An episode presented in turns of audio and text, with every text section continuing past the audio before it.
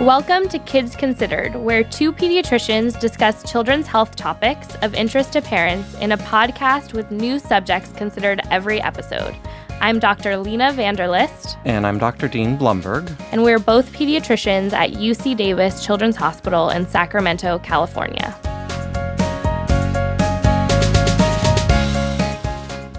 Dr. Lena is off for this episode, and I'm pleased to welcome Dr. Leslie Desmond. She's a pediatrician here at UC Davis Children's Hospital, and I'm happy she's here to talk about um, talk with me during this um, episode.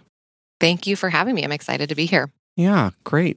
Today, we're going to be talking about developmental milestones, which I love because they are just so uniquely pediatric. Mm-hmm. And as parents, you'll always remember those first smiles, the first steps that your baby takes, and of course, the first words. But it can also be tough, constantly comparing your child's development course to others around them and wondering, is this normal? Mm-hmm. Right. So, as pediatricians, we spend a lot of time reviewing the norms of these developmental milestones, but really the experts when it comes to all things development are behavioral and developmental pediatricians. And that is why we are thrilled to be joined over the next three episodes by the Developmental and Behavioral Fellows from the UC Davis Mind Institute. Each is going to help us walk through important topics of development, what expected, how to promote these skills in your children, and when further assessment and intervention may be needed. Developmental milestones are typically looked at in large categories. And these are gross motor, fine motor, language, cognitive, and personal social. So today we're going to be tackling the gross and fine motor. We'll start our discussion on developmental milestones with Dr. Van Ma, who's a fellow in developmental and behavioral pediatrics at the UC Davis Mind Institute. And they're going to help us walk through motor milestones today, specifically gross motor and fine motor development. Dr. Ma, thank you so much for joining us on Kids Considered today. Thank you for having me. Yeah, so before we get into the specifics of motor development, can you tell us why developmental screening is so critical in early childhood? Yeah, developmental screening is so important because studies have shown that the earlier a delay is recognized and appropriate intervention is started, the better the child's chance of making substantial improvements. When should parents expect questions about their child's development? And can you briefly discuss the difference between developmental surveillance and developmental screening? So, caregivers should expect questions about their child's development at every well child visit. Developmental surveillance, uh, in particular, occurs at every well child visit and consists of observation, obtaining a developmental history, and eliciting concerns from caregivers.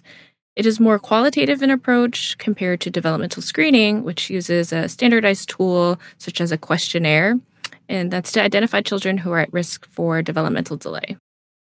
And what do we mean when we talk about gross and fine motor development? I remember the first time I heard those terms, I was thinking like gross, like that's really gross or something. And you know, and then I thought motor, like motors are like in cars. What do we mean? How do those terms differ? So, motor skills refers to a child's ability to execute movement. So, in particular, gross motor skills refers to movements using large muscles. So, these muscles are involved in activities such as sitting, crawling, and walking. And in contrast, fine motor skills refers to movements using smaller muscles, such as our fingers and hands. And this helps with activities such as picking up food and coloring. So let's start by reviewing gross motor development, um, specifically typical gross motor development, starting after birth up until a child starts school. Uh, the reason we chose these ages is that they follow the typical well child schedule when we see kids in the office. What are some of the highlights for each age that parents can expect and look out for? Yeah, and really the newborns aren't typically doing a whole lot in this domain. So, um, what about when they get to two months of age? So, before I start talking about the different milestones, I just want to mention that these are just ranges and there's no hard cutoffs. Um, and also, we adjust for prematurity and other conditions as well. So, from zero to two months, it's important to note how a baby appears at rest and how they respond to stimuli from their environment. And at two months, children can lift their chest up when laying on their stomach, and when held in a sitting position, their head kind of bobs. And at four to six months, I know we typically think about six months as a big milestone for introducing solid foods. Are there any gross motor milestones that should be achieved prior to introducing solids? So, at four months, children are starting to sit with their trunk supported, they roll from front to back, and they prop themselves up on their wrists when laying on their stomach. At six months, they can sit propped on their hands like a tripod position and will be able to sit independently very soon. So, before starting solids, it's imperative that a child has good head and neck control, and that means being able to keep their head and neck upright. Because otherwise, they might like choke or something when they're eating because of gravity, right? Yep. Yeah. So, what about when they hit um, the nine to 12 month range? What sort of things are you looking for there? So, before nine months, some children may start crawling, and it's also important to note that there are different styles of crawling. And at nine months, children begin to pull themselves to standing. They start cruising at 10 months. And at 12 months, they begin taking steps independently. And how about at 18 months? And What can we do to make sure that the home environment is safe for these newly walking kiddos? So at 18 months, children are usually very active. They're able to walk well and throw a ball from standing. And it's very important to keep poisons, medicines, and cleaning supplies in locked cabinets and out of their sight and reach. It's also super important to watch out for outlets and cords. Yeah, I mean, I remember when I was a kid, I I think I did that more than once, sticking my finger in the outlet, and that was not pleasant. I'm sure. Yeah. So, what about at um, two years of age? Uh, a two year old is beginning to run, can walk downstairs with both feet on each step while holding a rail, kick a ball, and throw a ball overhand.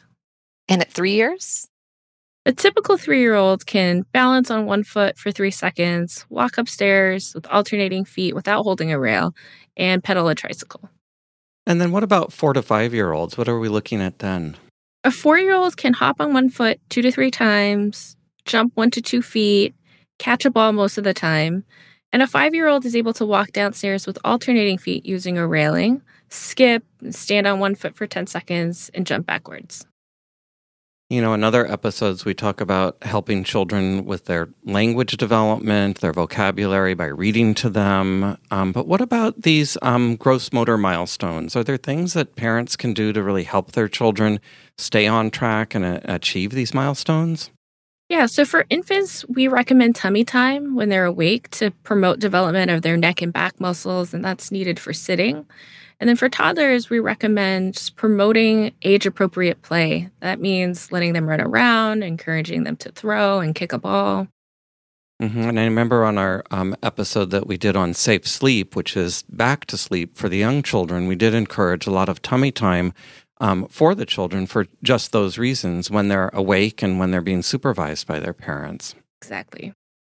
And now I've got to ask what do you think about baby walkers? So, we have a lot of parents that attribute these toys to their kids walking early, but then the AAP also warns that they're dangerous and do not promote gross motor development. And just to clarify, the AAP is the American Academy of Pediatrics, and we, you know, we we really defer to them a lot. There are professional organizations, and their guidance is really invaluable. Yeah, that's a really good question. Um, we do not recommend baby walkers because they can lead to injuries and such as falling down the stairs or falling out of the walker. And in fact, there's um, a few studies that show that their use can transiently delay independent walking because babies, uh, when they're in these walkers, don't learn to pull to stand, balance, or take steps without support. Ah, I see. Can we talk about some normal variations in typical gross motor development? I know you mentioned uh, prematurity, for example. How do we correct for that?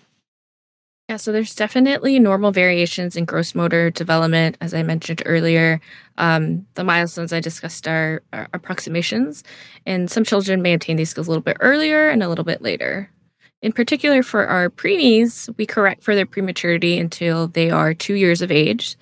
So, for example, um, if a kiddo is 12 months of age and they were born two months early, I would expect them to be meeting 10 month old milestones instead of 12 month old milestones. Mm, well, that sounds fair.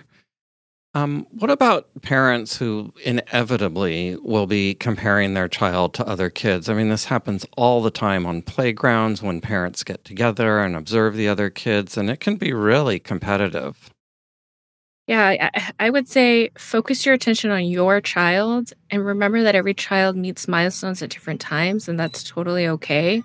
And really try to celebrate your child's strengths and celebrate those accomplishments and milestones. And are there any big red flags in gross motor development or skills that should alert parents that something else may be going on? And who should they bring up their concerns with if they have them?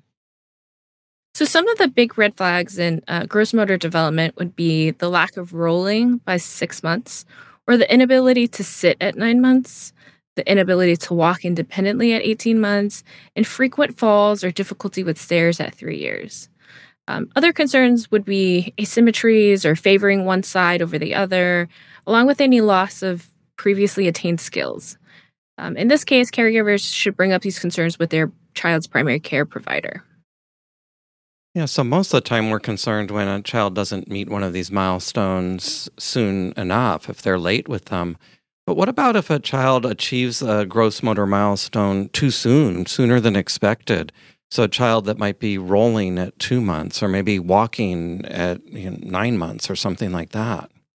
Yeah, so for babies that roll too early, um, they may have a problem with muscle tone, balance, or uncontrollable movements. Interesting. And what steps would your child's healthcare provider take if your child was delayed on their gross motor milestones? So, your child's doctor will refer to physical therapy for an evaluation, and in some cases, they may order additional um, lab tests or refer to other professionals. So, they don't get referred to you for those reasons? Not necessarily. Okay, well, I think we've done a good job of um, getting an overview of the gross motor development. So, let's move on and review the typical fine motor development. And let's start at two months of age. So, at two months, uh, hands are unfisted half of the time and they can grasp a rattle if placed in their hands. What would we expect at about four to six months? Again, focusing on some of those skills that we might need for feeding. So, at four months, a child can briefly hold onto a bottle, and at six months, they can grasp a bottle and transfer hands from uh, hand to hand, which is uh, important for self feeding. And then at nine to 12 months of age? At nine months, a child can hold a cube with their thumb and fingers and bang two cubes together. Nine month olds can feed themselves finger foods such as crackers. At 12 months, a child can scribble an imitation and use a fine pincer grasp to pick up Cheerios or a pellet. And they can throw food too at that age, right? and at about a year and a half, uh, I know one thing that comes up a lot is uh, potty training. So, are there any skills um, that might be used for potty training around this age? Yeah, so at 18 months, a child can usually stack two blocks and they can scribble spontaneously. And in particular, the fine motor skills necessary for potty training include the ability to remove clothing. Of course, they should be showing interest in using the potty, show signs and communicate that they need to use the potty, and be able to follow simple instructions and, and can stay dry for two hours or more. Yeah, and for more information on that, we have a whole episode on toilet training with a lot of good um, tips. What about for children two to three years of age? So, at two years, a child can copy horizontal lines, turn pages one at a time, build a six block tower, and at three years, a child can copy a circle and string small beads together. And what might we expect when we're getting towards the kindergarten years? So, four to five years. What are the fine motor skills that show they might be ready to start kindergarten? So, at four years, children can copy a square and tie a single knot. And at five years, children can copy a triangle, draw a person with at least six body parts, and copy letters and numbers. Um, let's turn our attention to handedness, so like left handed or right handed, because some parents will come in early and maybe at even a few months of age, and they'll say, I think she's going to be a lefty because she prefers reaching with her left hand. And then some parents have real strong opinions that, for example, it's like easier to be right handed in the world because a lot of things are oriented that way. That's the majority. So, do you have any opinions or then things that make you concerned about um, the left and right handedness? And when do children really truly establish their their dominant hand? Yeah, so I get this question a lot. So typically, hand dominance is established at two to four years of age, and early hand preference before 18 months is actually concerning for motor difficulties such as cerebral palsy, um, but that will often have other symptoms as well. So, for example, they might be using only their right hand at a very young age because their left hand they can't they can't control it as well. Yeah, exactly. What are other red flags for fine motor delays that we might be looking for? So, some red flags would be persistent fisting after three months, or no pincer grasp at 15 months, and not drawing a picture of shapes at five years. And what can parents do to really help their children um, improve their fine motor development at home and reach these milestones? So, similar to what I mentioned before with the gross motor skills, um, really promoting age appropriate skills is important. So, for example, allowing a child to feed themselves at six months, as messy as it gets, and offering crayons and paper at 15 months for scribbling. And where would a healthcare provider refer if they did have concerns for a fine motor delay? So, your child's doctor will refer to occupational therapy for an evaluation. And then, if parents are interested in this, we've um, posted some resources on our website. But do you have any specific resources or things that you'd like to highlight um, to share with families about the gross and fine motor development? Yeah, so the CDC offers a really wonderful app called the Milestone Tracker app. So it's for caregivers to track milestones from age two months to five years. It has illustrated checklists, tips for encouraging a child's development, and what to do if parents are concerned. And the other one is Bright Futures. Um, it's a national health promotion and uh, preventative initiative led by the American Academy of Pediatrics that offers evidence driven anticipatory guidance as well. Great. Well, thank you so much for joining us for this episode. I'd like to summarize some of the main issues that we've referred to during this episode. You know, we've reviewed the expected milestones for both gross motor development and fine motor development, and we've highlighted um, some of the concerns that parents may have during this time um, in terms of red flags when they might want to seek um, additional assistance. But it's really a magical time to watch your children um, achieve these milestones and really grow. And that reminds me of a milestone joke. So, why do young babies make bad mechanics?